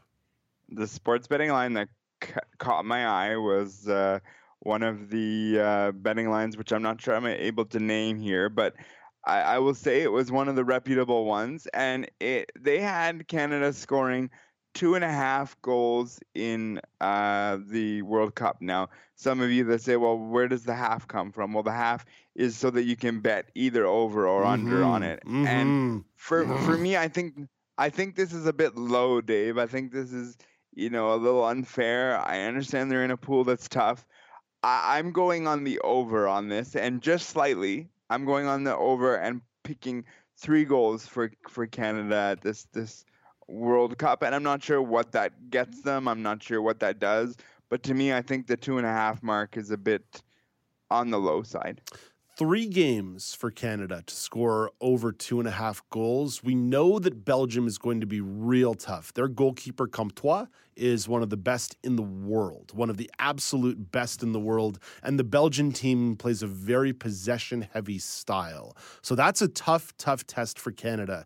As you point out, Brock, the group is tough as well. 20 of the top team of 20 of the top teams in the world or of the power ranked teams in the world of the 32 involved at the World Cup are going to be in Canada's group. So it's a tough tough group. So even a team like Morocco that plays with a very strong defensive tactic or a team like Croatia that plays with a lot of ball control means that the opportunities for Canada to score are going to be difficult. I would not be surprised if Canada plays a very defensive shell style game, especially early in the tournament, and that's not uncommon for John Herdman to do, their their head coach. So two and a, scoring three goals is going to be tough. I, I suspect Belgium's going to shut them out, and I'm not even sure they can mount an offense up against Croatia. So now you're looking at potentially scoring three goals against Morocco. That's going to be really, really tough for Canada to do. That said, I was taking a look at the roster, Brock. Now, I am not Mr. Soccer. I'm, I'm a casual soccer fan at best. I did note some things, though. One, it looks like Alfonso Davies should be fine to play in his striker role. That's super positive. He's the best Canadian soccer player. We need him to perform. Jonathan David is having an amazing year in Lille in the uh, in Ligue 1 in France. He is mm. playing really, really well, and he's going to be a huge offensive support player for Davies. That's another huge component to this game. Our our front attacking is going to be a lot of top end European players or players who play in the European leagues. That's huge, huge, huge. But the one thing I noted, Brock, is that there's a lot of players out of the MLS on this Canadian roster, mostly coming out of Montreal and Toronto. The Montreal FC club just had a really strong year in the MLS. Toronto, not so much. But the one thing that Spain and Germany used to do, and please, please, please don't think I'm comparing the MLS to the Spanish league or the German league, or that I'm comparing CF Montreal and uh, Toronto FC to uh, to Bayern Munich and uh, Barcelona. But the one thing that Spain and Germany used to do is they used to construct their backfields and their midfields with players largely from the same teams or same leagues. So a lot of that fluidity was built in. And that's the one thing I'm looking at with this Canadian roster a lot of familiarity at each level of the team. So that's where they may be a little bit surprising for teams to deal with this World Cup. There could be more cohesion than you'll typically see from a lot of these star studded teams, like England, for example. Sorry, that was a really long answer to your question. I apologize, Brock. That's okay. No, and the thing for me that I again, I'm going into this World Cup as someone who is also a casual fan. I I watched the uh, Euro Cup for the first time um, a couple of years ago when it was on. But I caution people too that this is a building block for Canada as a whole, as a as a country. They have not been at a World Cup in a long, long time, and I hate to spin this whole, you know, participation medal angle, but the fact is, is that if we can be competitive in games and possibly sneak out a win, and I and I emphasize possibly, um, then I think we're in success. I think this team has the capability to be in contention in every single game. Do I think the results are going to be what they are? No, but you're probably looking at that one game against Morocco as the game where they might be able to score some goals, which even if they win isn't going to be enough to move them on. But I think as a country of Canada, we all need to look at this and go, this is this is historic. They haven't been here in a while, and I think you're going to see the entire country get on their backs, much like you see when the Raptors go on a run, when the Jays go on a run. This is a national pride deal, and I think that's exactly what you're going to see. Brock, I'm sure you'll do some more detailed previewing on some of these games with Alex Smythe when he's in the chair next week. But I do want to offer one more thought here on our first game against Belgium, who, again, according to FIFA, are a top five team in the entire world. They're they're a potential favorite to win the whole thing. The one caveat I want to put here, and I want to say I don't think Canada's going to beat Belgium in that game. Belgium is a little bit susceptible. Two of their star players, Eden Hazard and Romelu Lukaku, who are both tremendous, tremendous players and part of the golden generation of Belgium, are unfit or dealing with injuries. They haven't been starting for their club teams, they haven't been playing very much. Those are two of those talent pieces where Belgium could overwhelm Canada, but it appears those guys may not even be able to play in those games.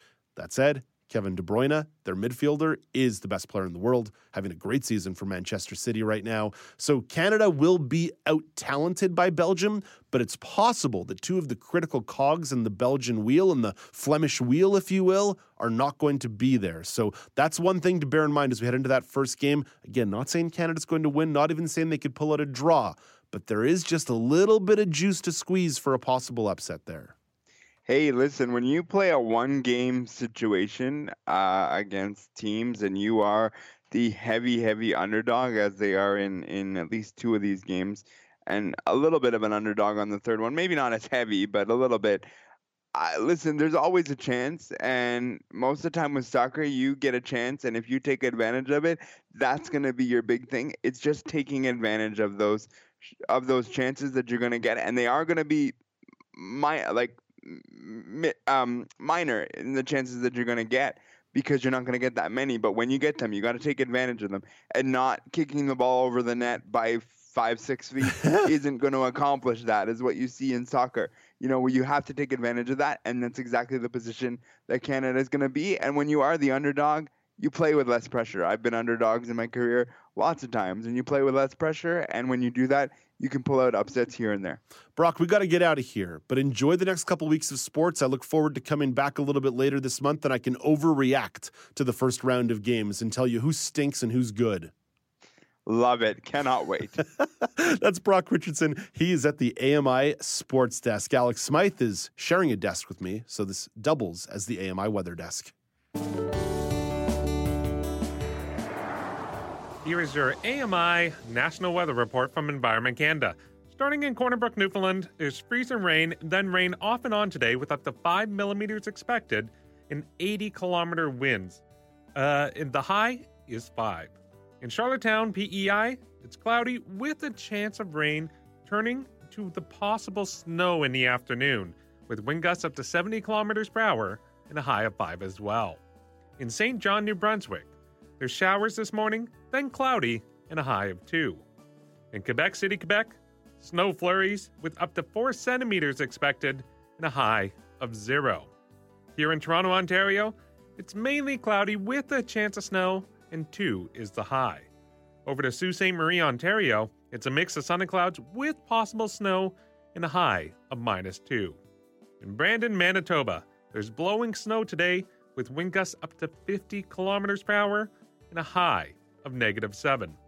In Regina, Saskatchewan, periods of light and blowing snow this morning And then it will be clearing in the afternoon and wind gusts up to 60 kilometers per hour with a high of negative 11. In Lethbridge, Alberta, it's mainly cloudy with a chance of snow this morning, then clearing up in the afternoon. Wind gusts up to 50 kilometers per hour and negative 11 as the high. Red Deer, Alberta. It's sunny with wind gusts up to 50 kilometers per hour and a high of minus 12, but a wind chill that makes it feel like minus 29. So very cold morning over in Red Deer, Alberta. and Whitehorse, Yukon, it's cloudy, but becoming a mix of sun and clouds later, and a high of minus 10. Kelowna, BC, it's mainly cloudy with a chance of snow in the morning, and a high of minus 2. And then finally in Vancouver, BC, it's sunny with a high of 9. That's your AMI National Weather Report from Environment Canada. It's always just to wrap up with Vancouver, keeping it simple. Cloudy and a high of nine, as opposed to wind chills and blowing snows and all those other things. Thank you, Alex. Hey, just last week we were talking to Ardra Shepard, the host of Fashion Dis, and I told you that Ardra also hosts an awesome podcast called Tripping on Air. Well, the Tripping on Air gang is getting into the holiday spirit with a special giveaway. Visit ami.ca slash TOA contest to review a list of prizes they're giving away as part of the 2022 MS Holiday Gift Guide and be sure to enter for your chance to win. The contest closes December the 1st at 11:59 p.m. Eastern Time, so hurry up. Winners will be contacted via email and listed on the Tripping on Air Instagram page. Coming up next, there's a new tech trend emerging that companies are replacing passwords with pass keys. Shaun Preece will explain the difference. This is Now with Dave Brown on AMI.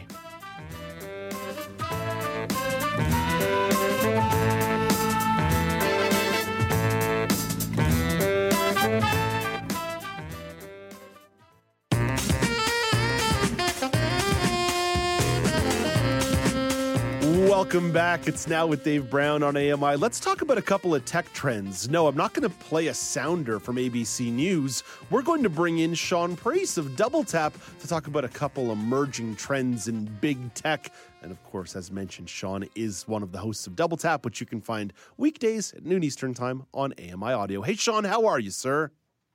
I'm very well, Dave. How are you? I am doing well myself. Sean, Google has gotten in to the virtual private network game through Google One. Now, a virtual private network allows folks to surf the web a little more anonymously by switching up their IP addresses and offering a little bit of extra, let's call it geolocation protection. John, what do you Sean, what do you think Google is going to do to make their VPN stand out from the rest?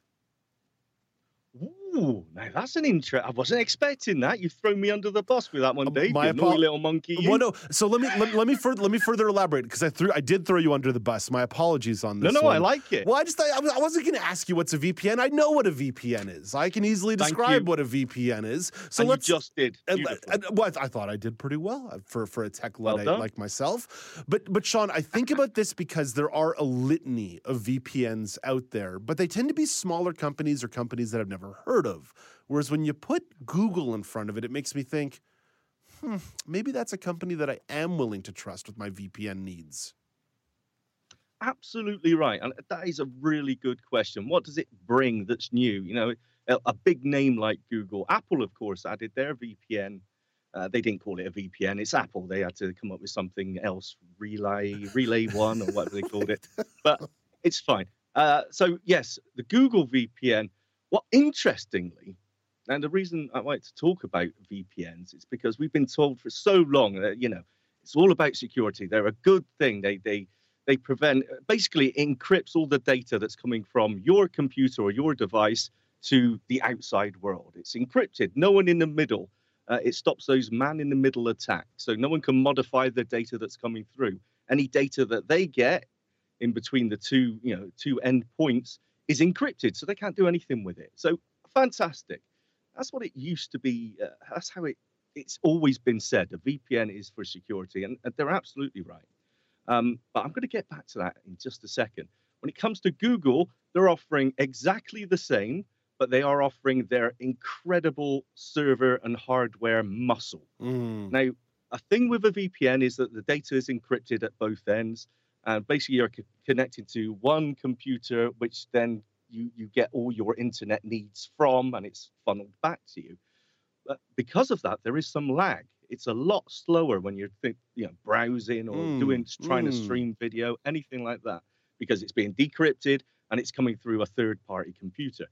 So it's slower. With with Google, apparently, you know, because of their network expertise, um, it's incredibly fast. It's it's like you don't really notice the the layer that you're going through. So it's just like your normal browsing, which is a big deal. Uh, you know, depending on what you're doing. If, like I say, you know, we, we use so much high bandwidth browsing now with video and high quality yeah. audio. That Oh, is- yeah. yeah, it's, it's definitely an important thing. So that's something that Google can offer. But interesting, one thing that they are lacking, and one of the most, I think, used benefits of a VPN, other than security and encryption, is that with a VPN, you can say, okay, tell the outside internet that I'm actually not, in my case, in the UK or in your case, in Canada, but I'm in Spain or I'm in France or I'm in China, wherever else I want to be. Uh, and, and then from the outside world, it looks like you're browsing from that location. Um, to be honest, most people use that to get around geofencing for things like Netflix or Disney mhm. Plus, meaning you can see films, you know, that come out sooner in other parts of the world. Um, but Google are not offering that. They, they've left that out of their VPN service. I feel that was quite interesting. But um, yes, I think the main thing to take away is what what the Google offer to this VPN world is, quite frankly, their massive amount of hardware and network network expertise. Browsing on a VPN Yeah. from Google is going to be great. I, I find that so interesting, Sean, that that's the differentiation point they want to create because I think that's one of the, the differentiation points that a lot of people like their VPN for. But if you're Google, you sort of see yourself as this upstanding digital citizen and you don't want to give people the opportunity to do that. That's because, debatable. Because, well, yeah, I bet it is. I bet it is. But in their Yes. minds, they see themselves as one of like these leaders who wants to back Yes. up the Netflixes and the Amazons and the And say, no, no, no, we're not going to let people cheat on our VPN, but we're still going to offer people the encryption at a good speed.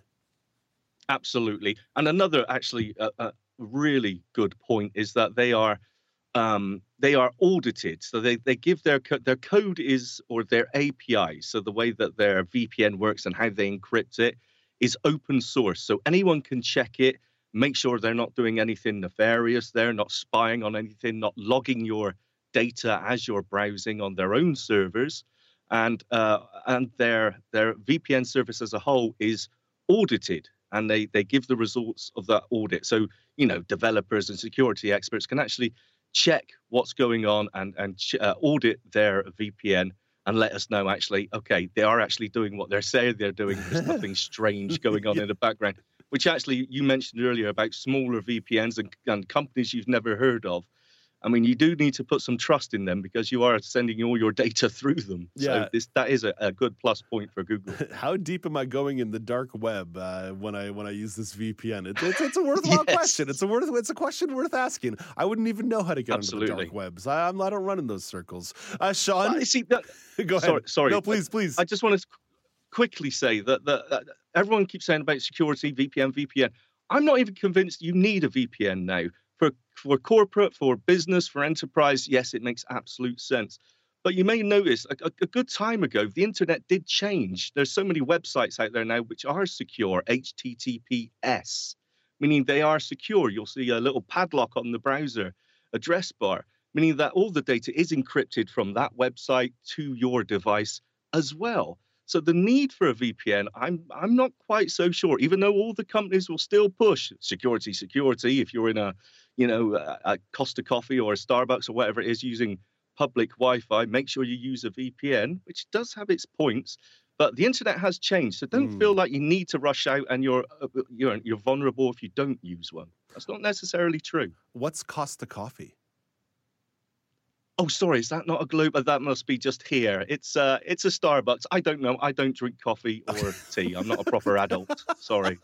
just apple, just apple juice for Sean. Just apple juice, apple yes. juice and cider for Sean. Uh, Sean, I, let's talk about another trend emerging in big tech, and this one might sound a little bit semantical. So this one I will let you define for me. Big tech, big tech companies are encouraging people to move towards pass keys instead of passwords. To me, Sean, that word sounds synonymous. What's the difference? Oh, well, passwords are absolutely terrible, aren't they? Let's all admit Yeah, it. We all use the same password for everything. Um, when we, we're trying to use password managers, that's what everyone's trying to use now that generate like a 50 character password full of all these weird symbols. And But you've got no chance for remembering it. And the difficulty is, you know, if I create one of those random passwords on my desktop here, when I go to the Apple TV and try and log into Netflix, I, I, the password manager isn't on that platform, so I it. can't do it. So I got it's it's an absolute nightmare. Passwords are are just a bad idea when it comes to security, and we've known that for the longest time. And pass keys is apparently going to be the future, and it does seems like it, it, it solves a lot of these problems. And more importantly, you mentioned big tech there. Uh, the, the big three tech players are uh, behind it and supporting it: Microsoft, Google, and Apple. And once you get those three main platforms in tech involved and saying, yes, we're going to support it, you know, there is actually, it looks like this will take over. So, how would you describe a pass key? What what's included in the types of pass keys somebody might uh, utilize?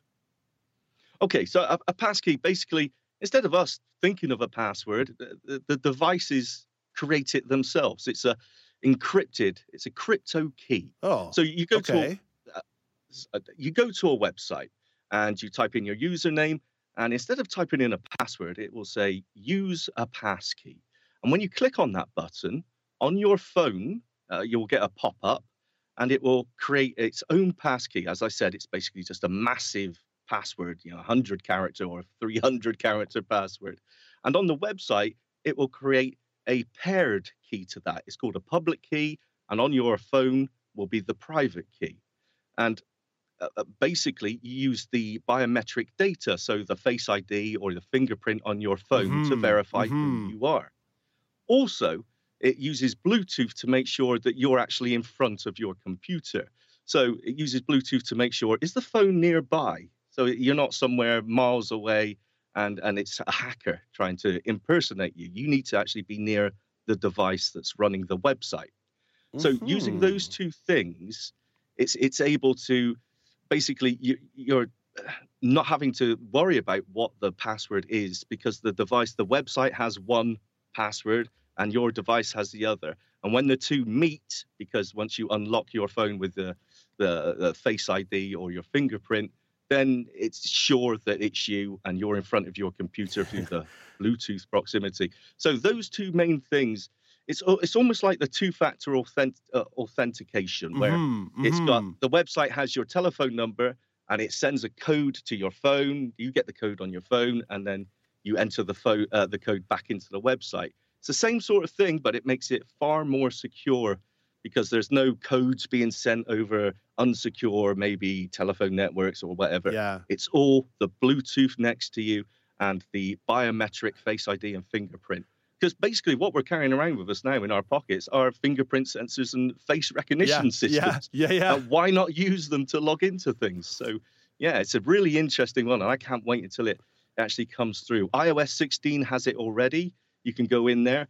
Uh, uh, Google Android has it as a uh, in beta at the moment, I believe. Oh, they as does they, Google. they foisted it upon me though in one of my apps in my in my Ontario online uh, sports wagering app. They foisted it upon me. I, I log in with a thumbprint. Now. Foisted it. What? Isn't that good? Isn't that better? I mean, I suppose it makes it easier. Oh, to, it, makes, it, makes, it, oh. it makes it easier to get my wagers in on football games faster. So that that counts for something.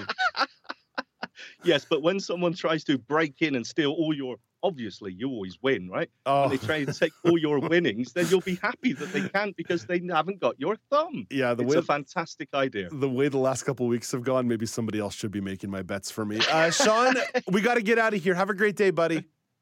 You too. Thank you so much. See you later. That is Shaun Preece, one of the hosts of Double Tap, which you can find weekdays noon Eastern Time on AMI Audio. You can find The Pulse Thursdays at 1.30 p.m. Eastern Time on AMI Audio. Judah Gupta will speak with David Lepofsky about the Canada Disability Benefit and what it what needs to be improved in Bill C-22. That's The Pulse Thursdays, 1.30 p.m. Eastern Time on AMI Audio and available on demand on your favorite podcasting platform including YouTube. Coming up next, Jenny Bovard will recap the Nova Scotia Open Goalball Tournament. This is Now with Dave Brown on AMI.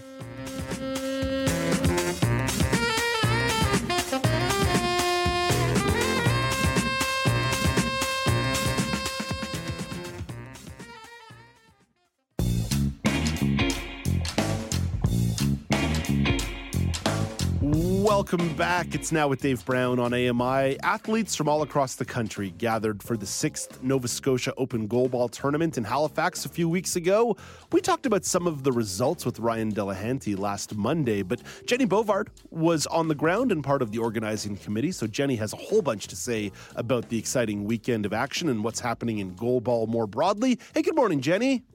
Hey, good morning, Dave. Jenny, I ran a little long there chatting with Shaun Preece, so I don't want to dwell too too much on the weekend itself. But how'd it go? How how did it feel to get the band back together after a couple of years? It was amazing. This was the first time that Blind Sports Nova Scotia has been able to host a tournament since the pandemic. And this is the only international goalball competition of its kind in Atlantic Canada. So we were just super excited, the organizing committee and I, to bring athletes together to compete from Nova Scotia, across Canada, and even a couple from the United States. What were the athletes having to say about their time in Halifax about the weekend? The vibe was just of energy. I mean, again, since the pandemic, there haven't been a ton of competitive opportunities in goalball, especially here in North America.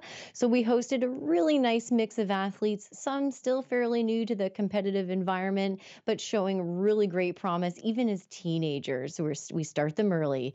and uh, by comparison, um, several who competed at our tournament a few weekends ago, they have represented Canada in international competition at the Paralympics and will go on to do that again very soon. And some of those more seasoned athletes may be more serious of a mindset, but we're all just so happy to get, like you said, get the band back together, get the community back together. You mentioned that there's there's some worlds coming up. How does an event like this serve as a tune-up for these elite players?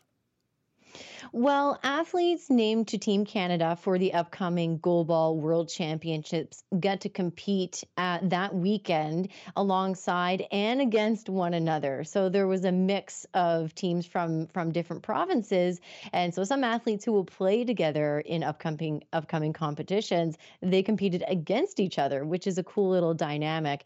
But Canadian athletes in particular, they don't get to practice or compete together as much as you would think even leading up to one of these big competitions. So, in fact, this is one of the reasons why we continue to host the Nova Scotia Open Goalball Tournament to kind of kick off that competitive season and get ready.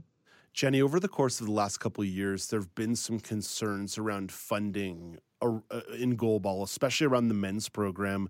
There's been some developments. What are the what's the latest on that?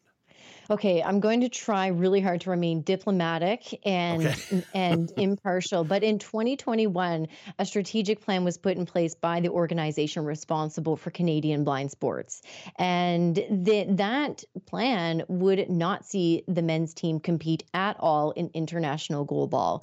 The focus was to be exclusively on developing the women's team and having them compete and reach the podium. But after a lot of several months of really hard work work, a really robust advocacy campaign, and support from the right people, the right organizations. They worked so hard, and there have been some staffing changes at that organization at Canadian Blind Sports Association. And now the Canadian men's goalball team are back in action. They're developing, they're getting ready to compete internationally. I'm so excited and proud of them. Um, they were recently in Germany, and up next, like we said, is Canadian is uh, uh, World Goalball Championships in Portugal. That's coming up next month in December. Before we go on, I've got to give a special congratulations to our Nova Scotia guys representing Canada. We have two Nova Scotians named named to the Canadian team for that competition. I don't think that's happened since the 70s. That's what Coach Linda says. So, congratulations to Mason Smith and Peter Parsons. That whole roster, super strong men's uh, goalball players. So, I just I can't wait to see them compete again. Mm, right on, Jenny. We could get you a job at the UN with that kind of diplomacy. That was well done by you. I'm very very impressed, Jenny. You've not just been someone who's on these organizing committees and putting together tournaments. You've been involved in the sport forever as a player as well. How would you like to see the sport of goalball grow and develop over the next few years?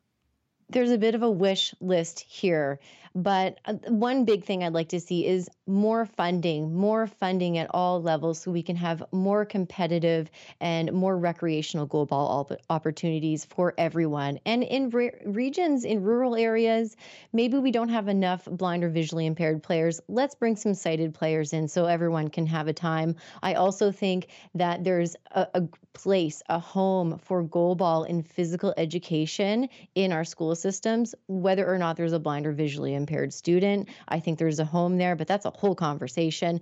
And lastly, on my wish list. I want to see more mainstream coverage of goalball and parasport in general. We put out a press release for our tournaments. We get little local news stories. That's great to have that coverage. But I want to be able to tune in to that tournament in Portugal the same way that I'm going to tune into rugby sevens when in season. Mm. I just think uh, goalball is so extraordinary as a spectator and it's intense, and people would really get into it given that opportunity opportunity. Jenny, last question here, and this goes to one of your other passions. There was this was a big competition, people coming in from all over the country.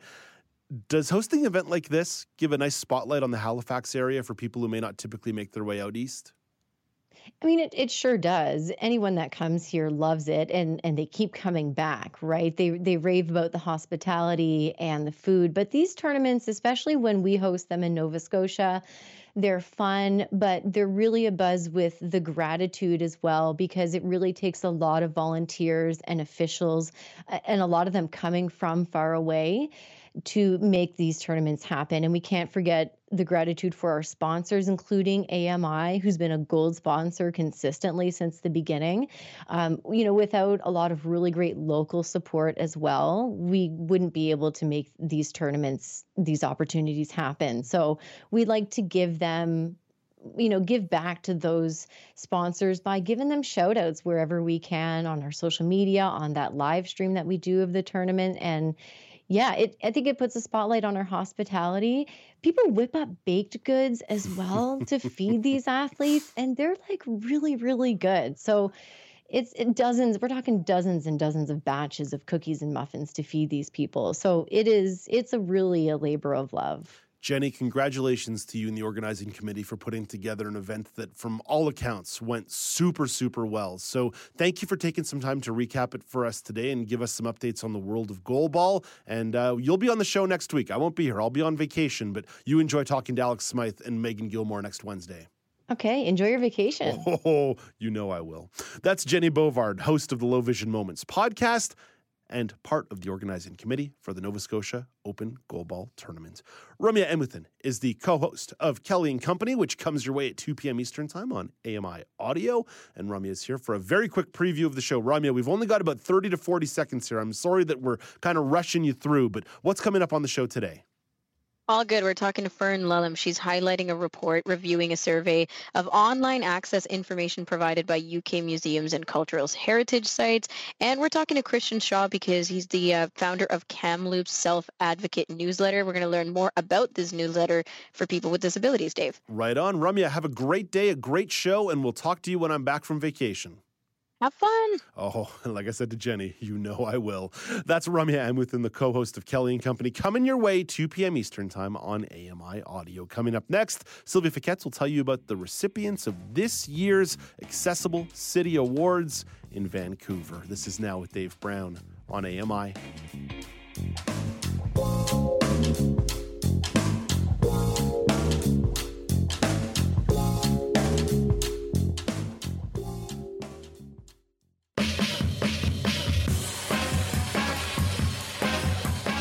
Welcome back. It's now with Dave Brown. Let's head out west to catch up with AMI content development specialist Sylvie Fiquet in Vancouver. Hey, good morning, Sylvie. Good morning, Dave. Sylvie, I should warn you, we're a little tight for time today, so I apologize if I race you a little bit. But Vancouver has recently okay. announced the recipients of the 2022 Accessible City Awards. So, what are the elements that the city takes into consideration when selecting the winners? Yeah, Dave. These uh, annual awards recognize individuals and organizations who improve access and inclusion for persons with disabilities by either working to remove barriers or create opportunities. For example, providing equitable access to buildings, infrastructure, and public spaces, connecting people with disabilities to opportunities, services, and information, and by inspiring a culture of inclusion in the city. So, who were some of the big winners, Sylvie? Yes, so some of the big winners um, in the individual category, Spencer Van Vloten. He's an incredibly committed disability advocate, community champion, and a writer. He has um, made an incredible impact within the disability community and beyond in Vancouver.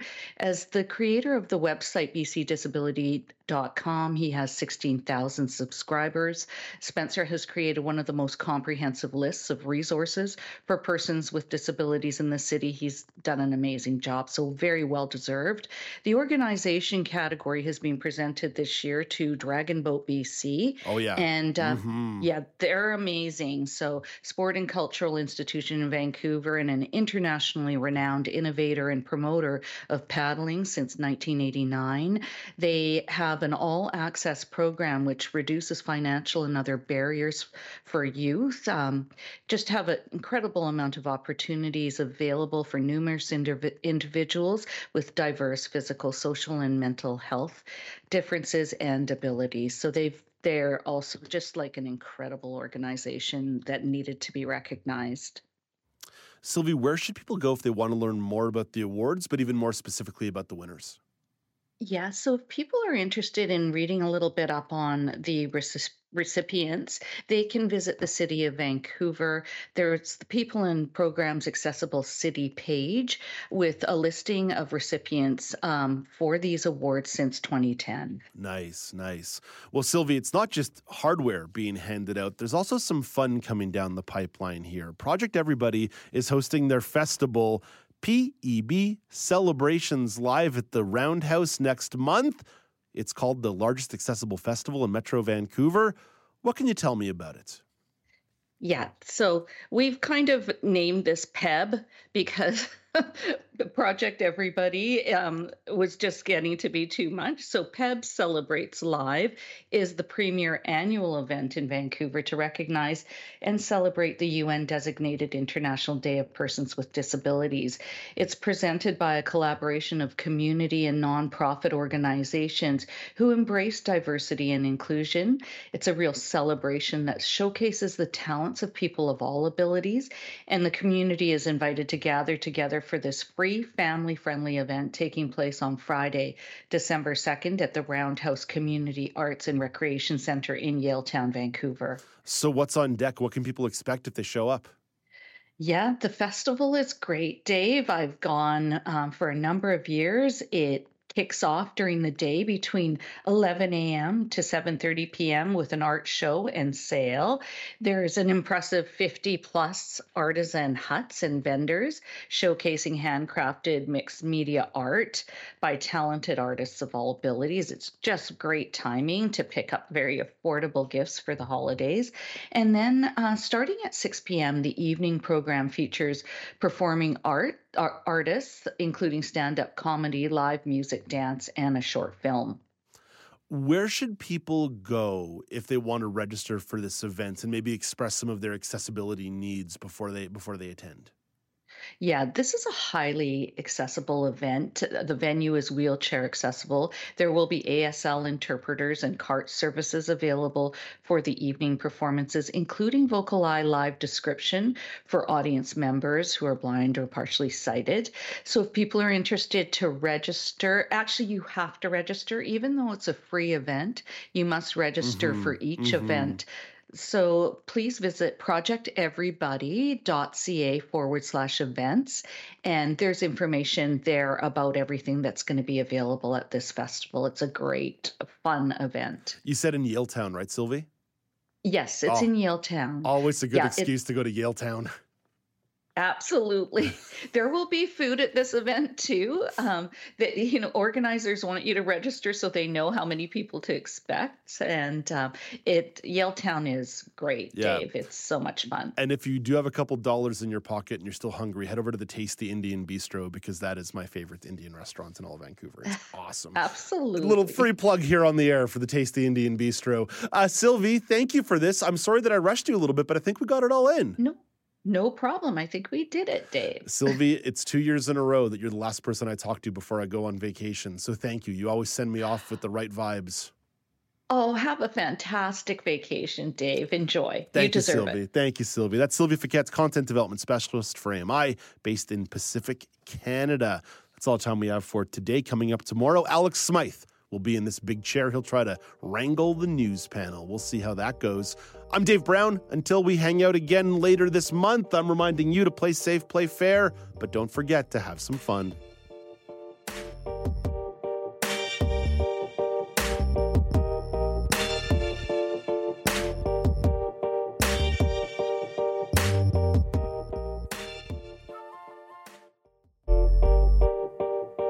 Dave Brown here. If you enjoy this podcast portion of our show, remember you can watch it live every day at 9 a.m. Eastern Time on AMI TV.